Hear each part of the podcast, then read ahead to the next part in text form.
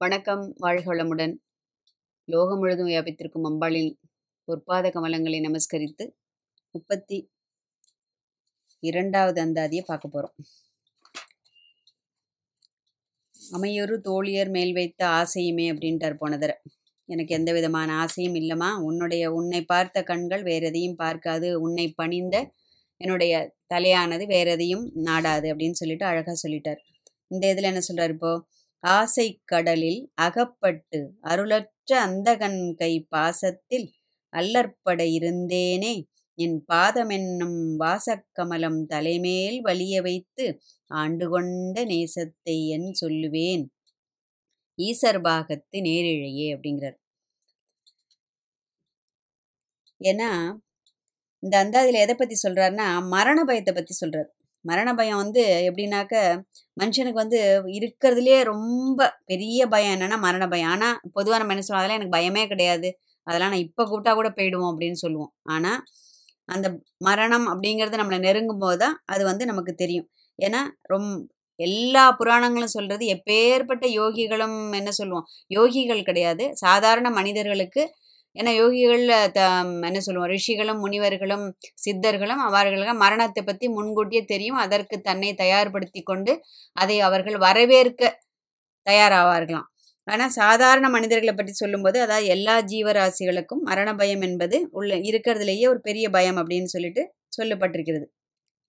என்னதான் பக்தி பண்ணி என்ன ஞான விசாரம் என்ன பண்ணி வேத வேதாந்தத்தை படித்து எவ்வளவு அதை பற்றி பேசினாலும் அதை நான் நடைமுறை கையாண்டாலும் எப்படி இருந்தாலும் அந்த இறுதி நாட்கள் அப்படின்னு வரும்போது அந்த பயம் அப்படிங்கிறது யாவருக்கும் பொதுவான ஒன்று. அது யாரும் நீ நாங்கிறது விதிவிலக்கே கிடையாது அந்த இடத்துல.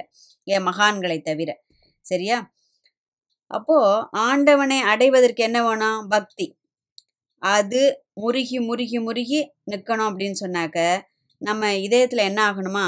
யம பயம் வந்து இருக்கணுமா?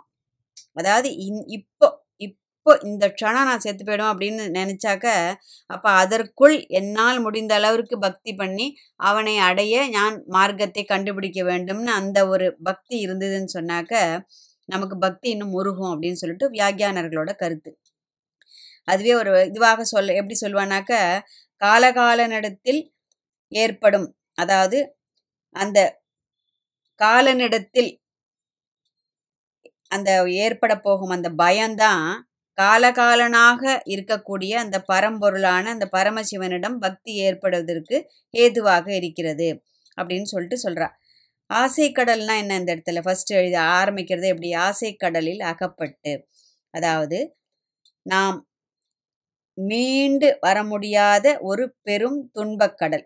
அதை தான் ஆசை கடல்னு சொல்கிறோம் ஏன்னா நமக்கு எப்படி ஆசையானது என்ன பண்ணுறது இந்த இதை இன்னைக்கு ஒன்று நினைப்போம். அது கிடச்சிருச்சுன்னா உடனே நாளைக்கு வேற ஒன்று மேலே ஆசை வரும்.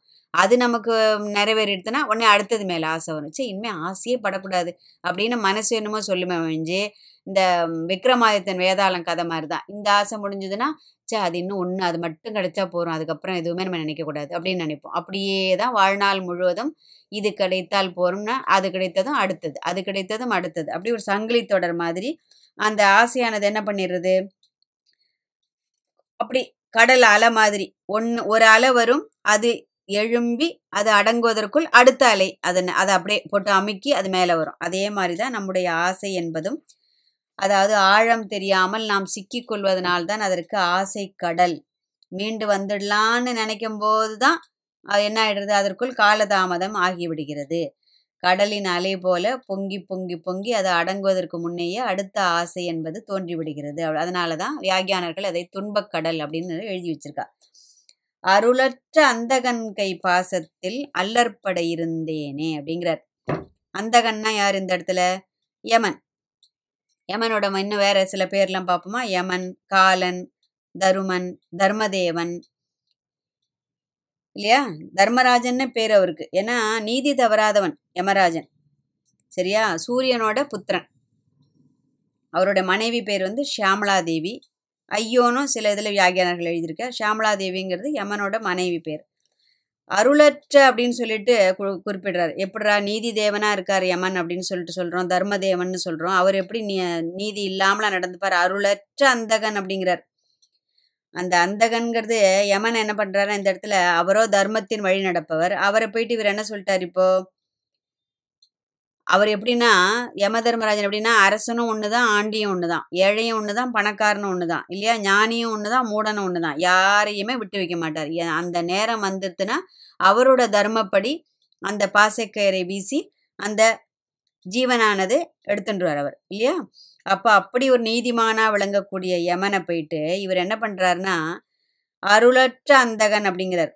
எதனால் அப்படின்னு சொன்னாக்க அம்பிகையோட அந்த அருளை பெறுவதற்கு முன்னே அந்த அந்த ஒரு அந்த காலனோட அந்த பயத்தை நினைச்சு அந்த நிலையை எண்ணி வருத்தத்தினால இது சொல்லிட்டாராம். ஏன்னா எல்லா பிறவியும் முடிவுக்கு வருவது போல எது முடிவு? மரணம். வருவது போல இந்த பிறவியிலும் மரணம். அதாவது அந்தகன் வந்து என்னை அழிச்சின்னு போயிடுவானோ? அந்த யம யம பயத்தால் அம்பிகையை நினைக்க நான் மறந்து விடுவேனோ? அப்படிங்கிறதுனால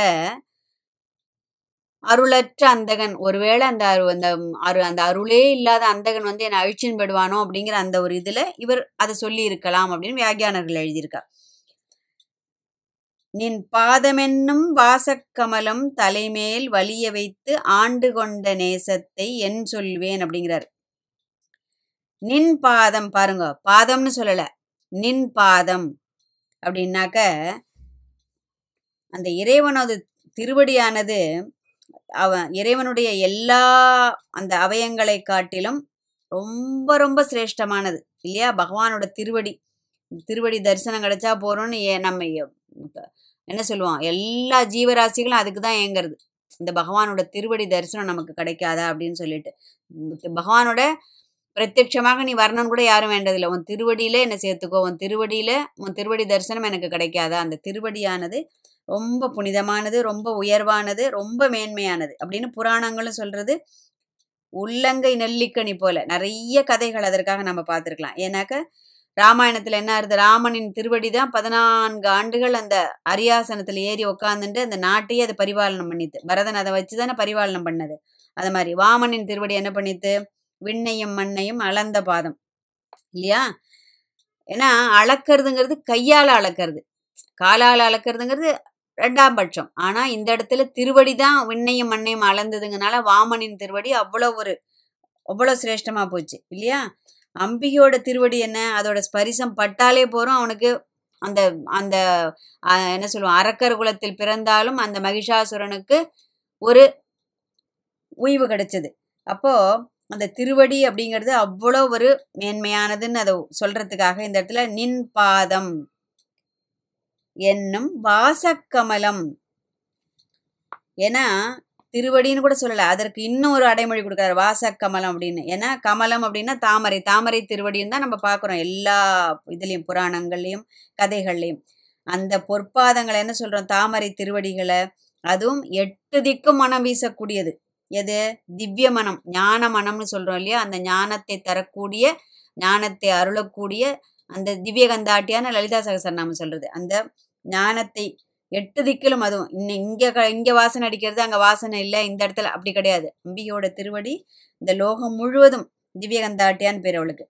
அதனால அந்த அந்த ஏற்கனவே அது இயற்கையாகவே மனம் வீசக்கூடிய திருவடிகள். அதுல எதனாலலாம் இன்னும் மனம் கூடுறது அப்படின்னு சொன்னாக்க அந்த மும்மூர்த்திகளும் அவளை பணிந்து மும்மூர்த்திகள் மட்டும் கிடையாது முப்பத்து முக்கோடி தேவர்கள் கிண்ணறர்கள் கந்தர்வர்கள் ரிஷிகள் முனிகள் எல்லாரும் டெய்லி வந்து அம்பாளுக்கு அந்த ந எவ்வளவெல்லாம் அந்த உலகத்துல என்னெல்லாம் திவ்யமான சுகந்தம் இருக்கக்கூடியோ அந்த மலர்களை வைத்து அர்ச்சனை பண்ணி வணங்குறதுனாலையும் அவர்கள் நமஸ்கரித்து அவர்கள் சிரசில் சூடிக்கொண்டிருக்கிற அந்த மலர்கள் அம்பிகையோட திருவடியில விழுந்தும் அப்படி அது எல்லாம் சேர்ந்து வாசக்கமலம் மனம் வீசக்கூடிய நறுமணம் ஞான மனம் திவ்ய மனம் வீசக்கூடிய அந்த திருவடிகள் அப்படின்னு சொல்றதுக்கு இவ்வளவு அடைமொழிகள் அழகா கொடுத்திருக்காரு அவர்.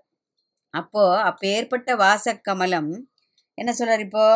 தலைமேல் வழியே வந்து அவர் தலைமையில வந்து வந்து வச்சு அந்த பா அந்த முத்திரையை வந்து பதிச்சிருத்தான். அம்பாளோட திருவடி வந்து அப்படியே தன்னோட அடியார் தன்னை அப்படியே உருகிறானே என்கிட்ட வந்து என்னையே வேணும்னு இப்படி இப்படி தவமா தவம் இருக்கானேன்னு சொல்லிட்டு அம்பிகை தன்னோட அந்த திருவடியை கொண்டு வந்து அப்படியே அவரோட தலைமையில வச்சு அப்படியே அந்த முத்திரையை அவளோட அந்த கமல முத்திரையை வந்து அப்படியே பதிச்சிடுறாளாம். அப்படியே கேட்கும்போதே என்ன ஒரு ஆனந்தமா இருக்கு இல்ல அந்த மாதிரி ஒரு நிலை நமக்கும் வராதா?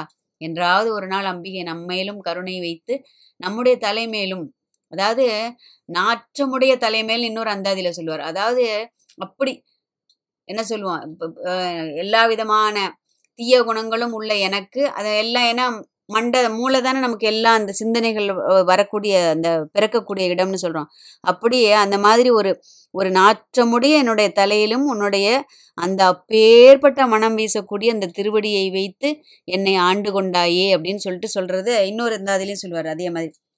தலைமேல் வலிய வைத்து அதாவது அம்பிகை வந்து எப்பவும் அவளையே நினச்சி அந்த உருகும் அடியார்களுக்கு வந்து அவள் தன்னோட அருள் முத்திரையை வந்து அந்த அந்த தலைமையில வச்சு பொறிச்சிடுவாளாம் அது இருந்ததுன்னா அது அது எதனா எதனால அவ்வளோ சிரேஷ்டம் அப்படின்னு சொன்னாக்க எமக்குங்கிறர்கள் அந்த பாசக்கயிறை வீசி நம்மளை அழிச்சுன்னு போகும்போது அந்த அம்பிகையோட அந்த அருள் முதிரை அவளோட சிரசில் பார்த்துட்டான்னு சொன்னால் அந்த ஜீவனை விட்டுட்டு போயிடுவாளாம். ஐயோ இவ அம்பிகையோட அடியார் பரம பக்தர்கள். இவாளை நம்ம கூட்டின்னு போகக்கூடாது. இது நம்ம அம்பிகைக்கு விரோதமாக செய்யக்கூடியதுன்னு சொல்லிட்டு எமக்குங்கிறர்கள் விட்டுட்டு போயிடுவாளாம். அப்போ உன்னை உபாசனை பண்ணி பண்ணி கிடைக்குமா அப்படிங்கிற அந்த நிலையில நான் அப்படியே இருந்த போது உன்னுடைய பரம கருணையினால என்ன பண்ணிட்ட? தானே வலிய வந்து அவளே வந்து நீயே நினைவின்றி ஆண்டு கொண்ட நேசத்தை என் சொல்லுவேங்க அப்படிங்கிறார் இன்னொரு அந்தாதியில இல்லையா? இந்த இடத்துல என்ன சொல்றார்? நீனா வலிய வந்து நீனா தானா வந்து அந் நீனா வந்து எப்படி என்ன என் பேர்ல எப்பேற்பட்ட கருணை உனக்கு நீ வந்து என்னை தானாவே வந்து ஆண்டுன்ட்டியம்மா? உன்னுடைய வழியே வந்து என் தலைமேல் உன் திருப்பாதத்தை வைத்து என்னை ஆண்டு விட்டாய். அது எப்படி? அந்த கமல முத்திரைய நீ என் அடியவனாக ஆனதற்கு அப்படின்னு சொல்லி அம்பிகை பதிக்கிறாளாம். அப்படி பாருங்க அப்படியே அவரோட அந்த அனுபவத்தை அவரை அறிய செய்யும் அறிவாகவும் அம்பிகை தான் இருக்கா இந்த இடத்துல. அதுதான் நம்ம புரிஞ்சுக்கணும் ரொம்ப முக்கியமா. நமக்கு ஒரு அனுபவம் நிகழ்ந்தது அப்படின்னா நம்ம என்ன பண்ணிடுறோம்? கெட்டதுன்னா உடனே பகவான் பேர்ல பழிய போட்டுருவோம். இல்லையா? அவனுக்கு கண்ணே கிடையாது மூக்கே கிடையாது காதே கிடையாது. ஒரு நல்லது நடந்ததுன்னா அடுத்த க்ஷணம் இது பகவானோட பரம கருணையினாலே இது எனக்கு நடந்ததுன்னு அந்த க்ஷணத்துல நமக்கு அந்த நினைவு வரணும் அப்படிங்கிறது எவ்வளோ அழகா சொல்லி கொடுக்குறாரு பாருங்க. அப்படியே நீ இப்படி வந்து கமலமுத்திரை பதிச்சது கூட என் நான் பண்ண பக்திக்கு கிடையாது. நான் ஏதோ ஒரு அடியவனா இருந்திருக்கேன். என்னையும் ஒரு பரம் ஒரு நல்ல ஒரு அடிய அடியாராக நினைத்து நீ உன்னுடைய பரமகருணையினால் உன்னுடைய திருப்பாதத்தை என் தலைமேல் வைத்து இந்த கமல முத்திரையை பதிச்சிருக்கிய அம்மா. அப்படி ஏன்னா அவ அவ்வியாஜ கருணாமூர்த்தி. அவளுக்கு எந்த விதமான பிரதிபலனும் வேண்டாம் லலிதா சகசரநாமம் அழகா சொல்றது. அவ்வியாஜ கருணாமூர்த்தி எந்த விதமான பலனையும் எதிர்பார்க்காமல் தாயுள்ளத்தோடு கருணை செய்யும் ஒரு பரம கருணை செய்யும். அதை சேர்த்து சொல்லிக்கலாம். பரமமான கருணை செய்யும் அம்பிகை. அதை வியந்து அந்த தன்னலமற்ற கருணையை வியந்து அவர் அப்படியே கண்ணீர் மல்க அம்பாளை பார்க்கறார். வலிய வந்து ஆண்டு கொண்ட நேசத்தை என் சொல்லுவேன். நேசம் அப்படின்னா அந்த இடத்துல எப்படின்னா அதாவது நாமே தானே விரும்பி ஏற்படுத்தி கொண்ட உறவு தான் நேசம். அதுதான் நேசத்தோட எக்ஸ்பிளனேஷன் அப்போ அம்பிகை என்ன பண்றா? தானே விரும்பி வந்து தன்னுடைய அன்பனான தன்னுடைய அடியவனான இவனை தன்னுடன் இணைப்பு ஏற்படுத்தி கொண்டு ஒரு- உறவாக்கி கொண்டாள் அப்படிங்கிற அந்த ஒரு பெரிய ஒரு இதை அவர் இந்த இடத்துல சொல்றாரு அந்த இடத்துல. உன்னுடைய நேசத்தை எப்படி நான் வர்ணிக்கிறது சொல்லு. அதாவது நான் எப் இதை சொல்றது கூட எனக்கு வார்த்தை இல்லையே அப்படிங்கிறார். இப்படிலாம் எழுதிட்டு அவர் சொல்றது இதை எனக்கு சொல்றது இதை வியந்து சொல்றதுக்கு கூட எனக்கு வார்த்தை கிடைக்கலையே அப்படிங்கிறார். அடுத்து என்ன சொல்றாரு? ஈசர் பாகத்து நேரிழையே. யாரு? பரமசிவனுடைய வாமபாகத்தில் ரொம்ப அவ்வளோ மைனூட்ட நுட்பமான அந்த ஆபரணங்கள் நேரிழை அப்படின்னாக்க நுட்பமான ஆபரணங்களை அணிந்திருக்கக்கூடிய அணிந்து கொண்டு அப்படியே பரமசிவனோடு ஒன்றி இருக்கக்கூடிய இந்த அர்த்தநாரியாக இருக்கக்கூடிய சிவசக்தி ஸ்வரூபமாக இருக்கக்கூடிய அவளுடைய திருவடி முத்திரை தலையிட்ட பிறகு அந்த காலனோட பயம் இனிமே எனக்கு இருக்குமா? கண்டிப்பாக கிடையாது. அப்போ இனிமேல் நான் என்ன பண்ணுறேன் அந்த அந்தகன் கை பாசத்தில் அல்லற்பட இருந்தேனே அப்படின்னு சொல்றாரு. அப்ப நான் இப்ப இனிமே நான் அந்த அந்தகனோட கையில அகப்பட மாட்டேன் அப்படின்னு ஒரு நல்ல ஒரு ஒரு கன்விக்ஷன் வந்துடுது அவருக்கு. ஒரு உறுதி வந்துட்டு இப்ப அழகா அம்பிகை கிட்ட சொல்றார். இந்த மாதிரி அந்த ஒரு துன்பங்கிற அந்த ஒரு பெரிய ஆசை கடல்ல நான் இருக்கு. அப்படியே முழுகி போக இருந்த என்னை கரையேற்றிட்டு நீ என்ன பண்ற நீ? அந்த இந்த ஆசையினால தான் துன்பம். இந்த துன்பத்தினால் என்ன பண்ணிக்கிறேன்? ஜென்மம் எடுத்து எடுத்து எடுத்து எடுத்து உழண்டு கொண்டிருக்கேன். ஜென்மம் எடுத்ததுனால என்ன பண்ணுறது மரணம்ங்கிறது வருது. மரணம் வர்றதுனால என்ன ஆகுது அந்தகன் வந்து என்னை கூட்டின்னு போயிடுறான். அந்தகன் வந்து ஒரு ஒரு இதுலையும் கூட்டின்னு போகிறதுனால அந்த பயத்தில் நான் உன்னை நினைக்காமலேயே ஒரு ஒரு ஜென்மமாக போயிடுது. இனிமேல் அந்த யம பயம் இல்லாமல் உன்னுடைய அந்த கமல முத்திரையை நீயே வலிய வந்து நீயாக தானாக நேசமுடன் தானே வலிய வந்து விரும்பி என்னையும் ஒரு அடியவனாக நீ ஏற்றுக்கொண்டு விட்டாயே அம்மா அப்படின்னு சொல்லிட்டு கண்ணீர் மல்க இந்த அந்தாதியை அவர் எழுதியிருக்கார். அப்போ அதே போல் நமக்கும் அம்பிகை பேர் அப்பேற்பட்ட ஒரு ஒரு பக்தி திட பக்தி. அதாவது இப்பேற்பட்ட நமக்கும் யமபயம் வராமல் மரணம் என்பது ஒரு நிகழ்வு அப்படின்னு அது அதை மட்டும் நாம் எடுத்துக்கொள்ள வேண்டும். அதற்காக பயந்து அந்த நேரத்தில். அதனால தான் அப்போதைக்கு இப்போதே சொல்லி வைத்தேன் ஆழ்வார்கள்லாம் சொல்கிறேன் ஏன்னா அந்த மரண பயத்தில் நமக்கு எதுவுமே சொல்ல வராமல் வாய் கையெல்லாம் இழுத்து ஒ ஒளரி கொட்டி நிறைய பார்க்குறோம் நம்ம. அந்த மாதிரிலாம் ஒரு நிலைமை வராமல் அந்த நேரத்திலும் இன்பமுடன் அம்பிகை வந்து என்னை ஆண்டு கொள்வாள் அப்படிங்கிற ஒரு உயரிய பிரார்த்தனையோடு முடிச்சுண்டு முப்பத்தி மூணாவது அந்தாதி நீயே உன் திருவடியே சரணம் அப்படிங்கிறார் இப்போ. டோட்டல் சரண்டர் சொல்கிறோம் இல்லையா? அந்த மாதிரி ஒரு நிலைமையை அடுத்த அந்தாதியில் சொல்ல போகிறார் வாழ்க வளமுடன்.